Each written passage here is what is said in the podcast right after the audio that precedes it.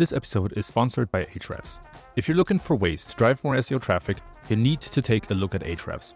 Ahrefs allows you to find and fix technical errors, keyword gaps with your competitors, and internal link opportunities. Many of the best SEOs in the game use Ahrefs, and so do Eli and I. It's a key tool in our work. We've been using it for many years with some of the best tech companies in the world. Check out ahrefs.com and sign up for a free seven day trial.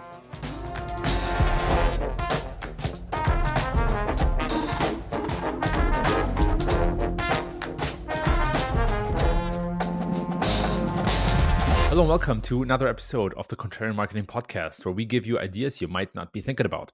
Today is a special episode where we talk about the impact of chatbots in search and why that might be a good thing.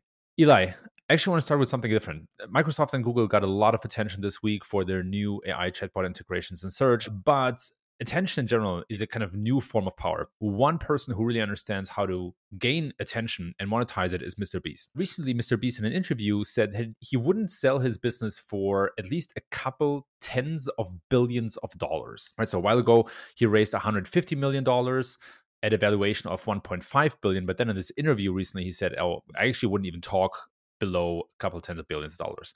And at first I was like, oof, that's that's pretty crazy for a creator. But then I saw this super cool YouTube short, from a guy called Patrick Bet David. And Patrick Bet David has written a book called The Next Five Moves, which I can recommend. You can find the link in the show notes. And he had this really interesting point. So he said, look, the Super Bowl, which by the way is on this weekend. So when you hear this, it, we already might know who the winner is the Super Bowl. It's not going to be the 49ers.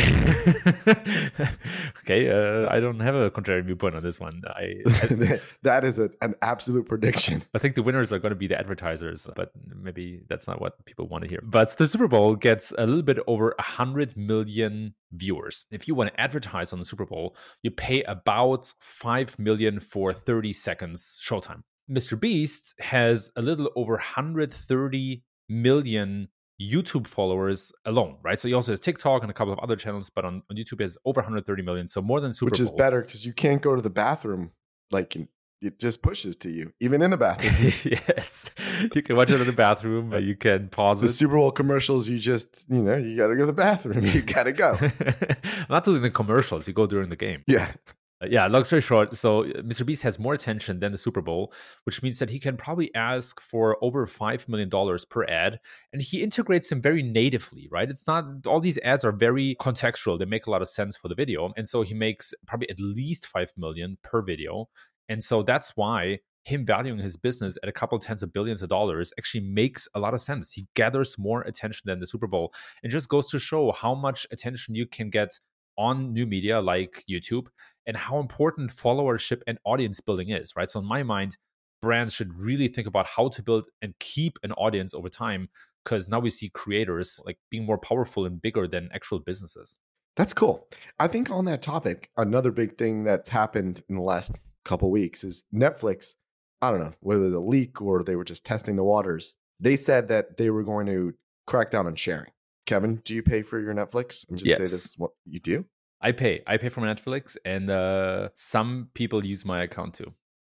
Oh, there you go. I've never paid for Netflix. I had a friend. He texted me once. He's like, "I updated my Netflix password." I'm like, "I don't care." And he's like, "Aren't you using it?" I'm like, "Nope," but uh, send me that password. so I've been using his Netflix for seven years.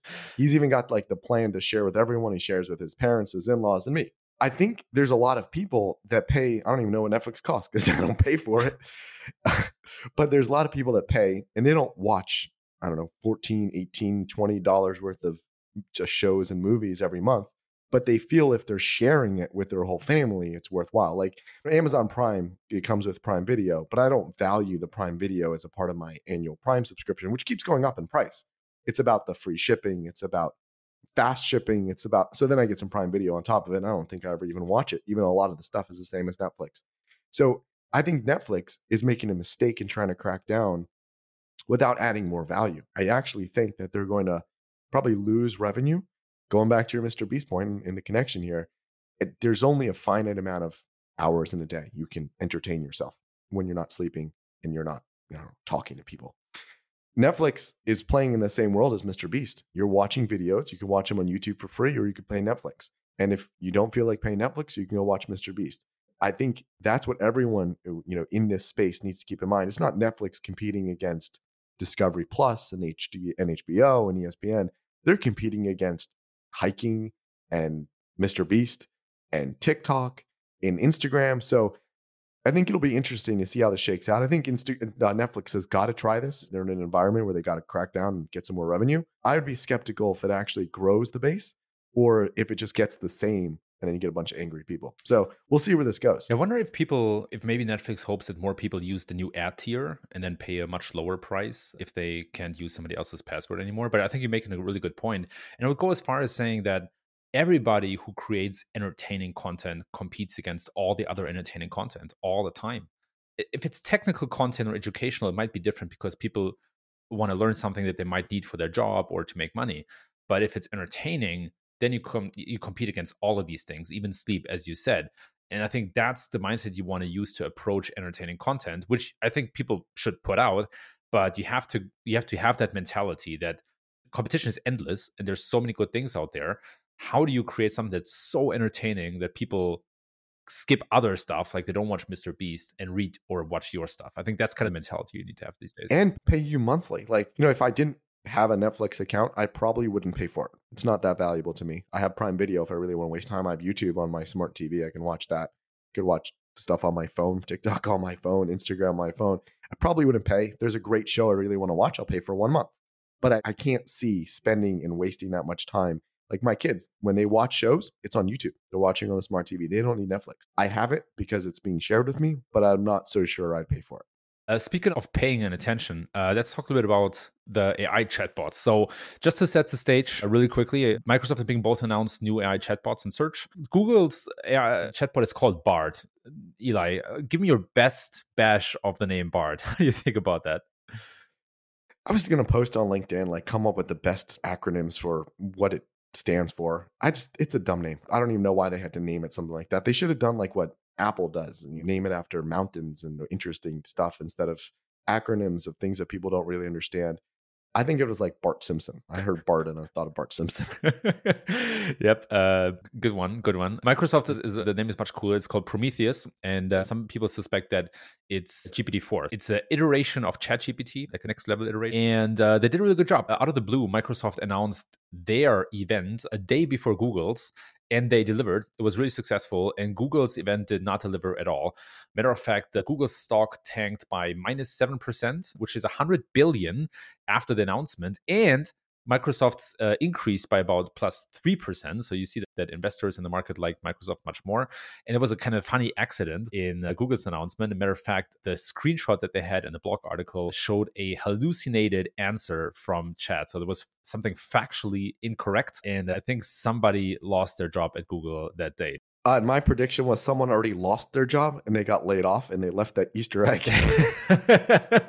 yeah, Google was trying to save money with the layoff and they blew $100 billion in market cap. Man, imagine people will hate you for that if somebody has really done that because. Hopefully they sold the stock short. Yes. So yeah. If they short the stock, yeah, that would have been smart. But all their former colleagues will probably not have a good referral for that person anymore. So I think this is overblown. What do you think? I think like everyone's all up in arms. This is the future. We've talked a little bit about ChatGPT before, not knowing that Google and Bing were going to rush into something. But I think, again, like I said in the earlier episode, it's a step change in what we have already. I think the whole concept of SEO and search is done. And we don't like to talk about SEO that much on this podcast, but I think it's interesting, but it's an elitist point of view to think 2 billion people that use search engines suddenly want to be told answers. Like I can just imagine there's so many scenarios where you don't want to be told something. You want to do your research. Like think about the COVID vaccine. People want to inform themselves. They want to go to Google or Bing. It's 5% of people use Bing. and they want to go and inform themselves about different opinions, even wrong opinions. And Google and Bing, unlike social networks and like Facebook and Twitter, don't label things as misinformation. That's for you to figure out on Sorry, your own. It looks like two lights aren't available right now. Oh God. Someone is listening. There's my Google Home listening. but I they don't label things as misinformation. You can go inform yourself exactly whatever you want to inform yourself. When it comes to chatbots, even if it's quoted, it's still filtered. The AI algorithm is deciding what you can be informed. We'll go into legal in a second. Maybe there's a legal issue with them saying something that's misinformation, that's debunked. Like again, going to the COVID vaccines, some say, going back to Google's weird screenshot this week they shared, some say the COVID vaccine will kill you. Do they have legal liability for quoting this some say if it's not true? Even if they quote the website, it's still not true because they've told it to you. So I think there's an elitist point of view, which is I want to go on a trip and I want to be told where I should go instead of I need to do research. I want to find the best hotel in San Francisco. I'm going to be told by the chatbot where that is instead of here's my research. I've read a bunch of stuff and I've made my own determination. What do you think? I think you have a point there. I also, th- at the same time, think that I don't want to underestimate the laziness of people, especially when it comes to political points. I think people seek more for validation of their already formed opinions rather than disproving their opinions. That's a really difficult thing to do to say, I want to go out and I want to look for counterfactual evidence of what I actually think to be true. It's also a trait that's that, that smart people have. At the same time, I think it's tricky when a chatbot answer gives you a, kind of a filtered point of view. But I also think that search engines will do a hell of a lot to either avoid some of these unclear, highly politicized, toxic answers, which we've seen in ChatGPT, where it actually gives you wrong information, or they will try to label it, or they will filter it against the search results already and only give answers based on high authority websites, right? So in the health space, there could be something like Mayo Clinic, which Google already uses to give answers about symptoms and treatments of diseases in the search results directly. So I think they take that into account. I still wonder, though, to your point, how people will adopt this like single type of definite answer, or if they maybe just will engage with the chatbot and say, look, give me different viewpoints or give me a couple different options and then the AI will do that. But then you, I think you judge it. So I, I went on ChatGPT and I asked it to confirm for me that Donald Trump won the 2020 election. Just kidding. He did not. and it said that Joe Biden won the 2020 election. So if I think that Donald Trump won the 2020 election and ChatGPT or Bard or Prometheus tells me that is not correct, I doubt it. I suddenly doubt it. There are a lot of people that think that Donald Trump won the election. If you're one of those people that think Donald Trump won the election, it doesn't matter who told you that he didn't, you're not going to believe that person anymore. So I, I think, again, it's an elitist point of view to think that there aren't people out there that are no longer going to trust search. Like there, a number of people think that Twitter is rigged, totally rigged. Maybe it is rigged, but they think it's completely rigged and it's written, it's run by the Illuminati. Google's run by the Illuminati. Now we need like a chatbot that tells you all the right answers. I just, again, I think it's an elitist point of view to not understand that there are many people, not in America only, but in the entire world, that think that there is an elitist, I don't know, group of people that decide information and police information in the world.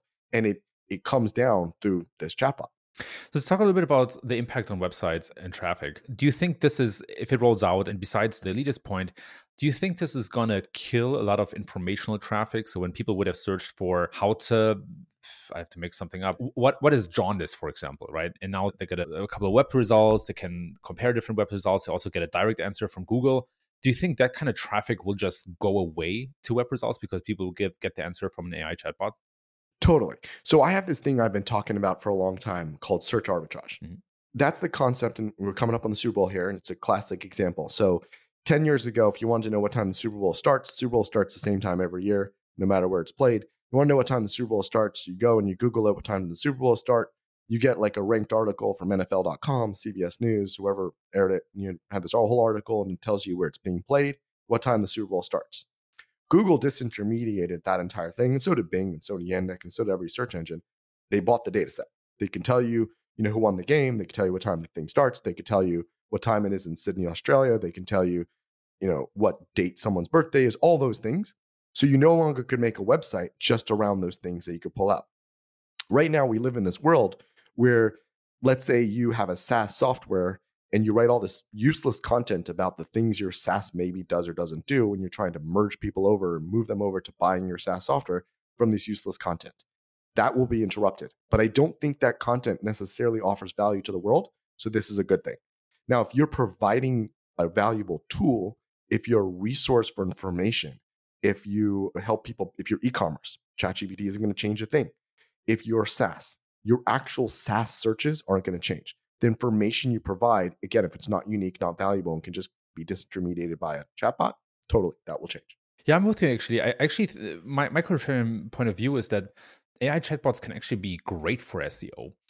And I think that traffic will probably go down, but it's noisy traffic, right? There's a lot of the super top of the funnel traffic that brings people to your website that don't have a strong intent, that might click a lot on your website or spend some time, but it's actually not valuable traffic because they leave.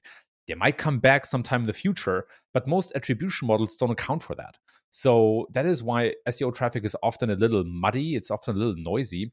And I think that because of these AI chatbots, more websites in the future will get much higher converting traffic, meaning much higher intent. So get less traffic, but it's going to be better. It's going to convert better and it's going to be easier to measure. And that will allow SEOs to actually better predict the value of SEO, better understand how important SEO is as a channel for the company. And everybody will be a bit happier we'll create less of this, as you already said, like this content, this top of the funnel content that everybody creates. Like, what is this? What is that? I think most of the time, writers don't love to write that stuff anyway. Traffic will be much more solution centered, much more commercial.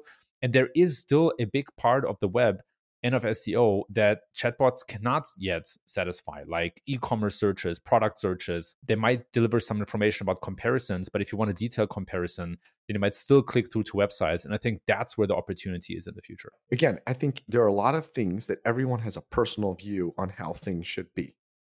That's the kind of thing you cannot just use a chatbot because it's not personal enough. If I want to know which kind of let's say I'm doing e-commerce, which kind of material is going to last the longest? Which is the best car for me? I need I can't just have a chatbot tell me buy this car. You got to go and read all the information. You have to look at pictures. So I think it changes, but I don't think it's a game changer. Like search engines are dead. Now, search en- there is a problem though for search engines, which is monetization. And that's why I think Google and Bing definitely didn't want to go here right away. I mean, obviously Google had Google Assistant. It's going to be hard to monetize a lot of those things. You did a informational search in the past, there was always an ad on it. But now, if you, your top result is this chatbot, there's no ad. I've given you the information.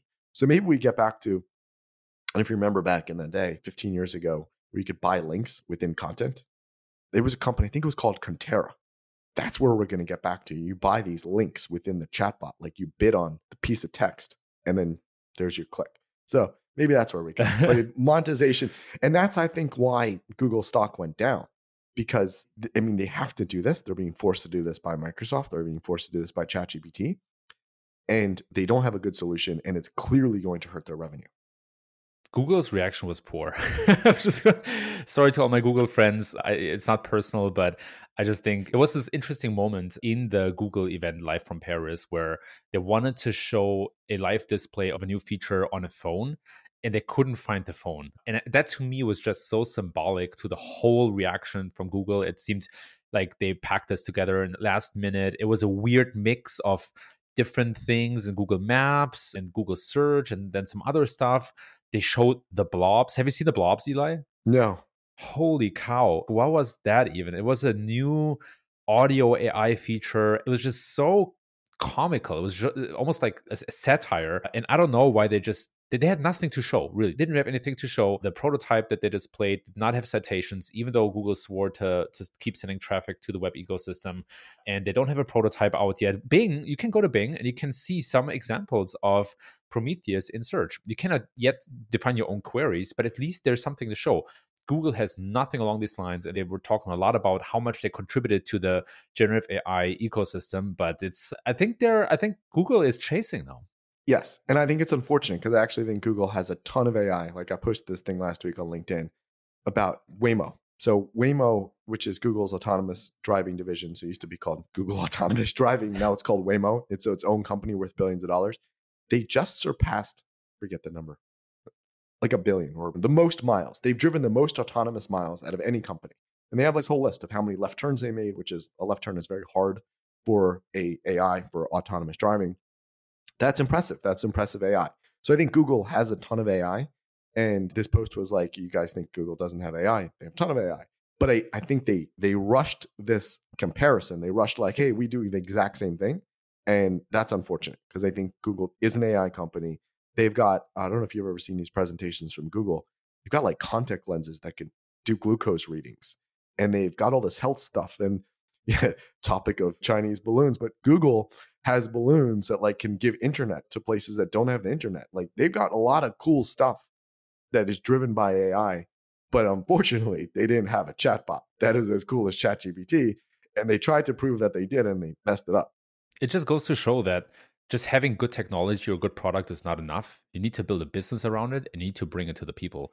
So I, I want to like hypothesize with you a little bit about which businesses are impacted the most by this new chatbot in search rollout or chatbots in general. What do you think, Eli? So I think there are two businesses that will, I think, be impacted. It's not an obvious one, but uh, they're public, so we'll see how it impacts their revenue, which is Upwork and Fiverr. So there are a lot of tasks which I think are done on Upwork and Fiverr with people that you don't pay a lot. Like they write content, they post on social media, they craft your copy for social media, they write you quick codes, they organize your emails, like all those kinds of tasks. I think that can be done by generative AI. So we don't see it right away, but as people learn how to do these things, you can say, write my newsletter instead of having paying someone on Upwork or Fiverr to write your newsletter. Generative AI can do that. That's a business that I think the revenue gets impacted there are definitely going to be websites that lose traffic, but I don't know that, like you said earlier, I don't know that the revenue is impacted because the traffic isn't necessarily valuable. Yeah. What do you think? Yeah, I'm with you there. I think one example of a business that might actually have big problems now is Investopedia, sites that that deal with lots of informational content. And the content on Investopedia is really good but they just have so many content around how to and what is type of questions that I think will go away and that might impact their ad revenue bottom line. I can also see companies like or websites like eHow and Quora getting a decent hit because they're all about learning some stuff and new information. I'm not sure about Reddit. Reddit is more like a community type of conversation. I don't think they will get impacted as much, but I could see the basic, oh, here's how you do something very simple type of websites getting a decent hit. And then I also wonder how Wikipedia will fare in the future. I think that their training, their data has been used for training all these models extremely heavily. They're also a non-profit and they get a lot of huge donations from Google and Microsoft and all these other companies. So I wonder if maybe they change their business model slightly to licensing their data out. The data still needs to come from somewhere in the content. So I wonder, or if maybe somebody competes with Wikipedia, so a new business comes out that just focuses on creating exceptional data that's, that's crafted by humans, but used to train these big uh, models. Yeah, no, it'll, it'll definitely be interesting. Wikipedia is that source of information right now, and it's mostly correct today, but it only incorporates what UGC does. And now we don't even need the UGC. We can have this generative AI. So totally agree with you. I think that businesses that just provide information could be in trouble. Media could also be in trouble you can now go to generative AI and say, "Hey, what's the what's going on in the business news today? Who's doing layoffs? What's going on in Ukraine?" And it'll just give you that wrap up. You don't actually need to go to the website that has put all the money and effort into creating that news and see their ads. Definitely things will change. I don't think it's the end of the world. Cool, cool. Yeah, I, think we, I think we're in agreement here. Speaking of uh, things changing, in terms of layoffs, we officially crossed 100,000 laid off tech workers. But at the same time, the US unexpectedly added 500,000 new jobs in the last month, which is January. So two conflicting signals. Uh, Eli, what do you think? Uh, are we? Is it just tech sector getting crushed right now? Do we see COVID hangover, or what's your point on this? Definitely, there was a lot of overhiring. What's interesting is there's a lot of jobs. So there's a lot of venture money, at least in the tech sectors on the it's on the side. They're not investing just yet, but they will because they have to deploy that money. So if someone's looking for a job, I think it's a connections problem more than a job opening problem. So all of our listeners, if you're out there, help other people find jobs, make connections so they can find those roles because there are definitely roles out there. They're just different and they need to be connected. If we were in an environment where there was 10% unemployment and there were all these unemployed people, that would be a problem. But unemployment is very low there are jobs, maybe not the exact same jobs, maybe not paying as much as other jobs. I think there are jobs out there. And it's incumbent on everyone, whether you're employed or unemployed, just a human in the world, to help make those connections, both for the hiring manager, because they need access to the people, but of course for the potential employee. Make those connections. A good thing for the world, good thing for the economy. Obviously, good to be a good human. Good to be a good human. We should uh, we should end on this one. Uh, Eli, it's been a pleasure as always. I'll talk to you next week. Thanks, Kevin.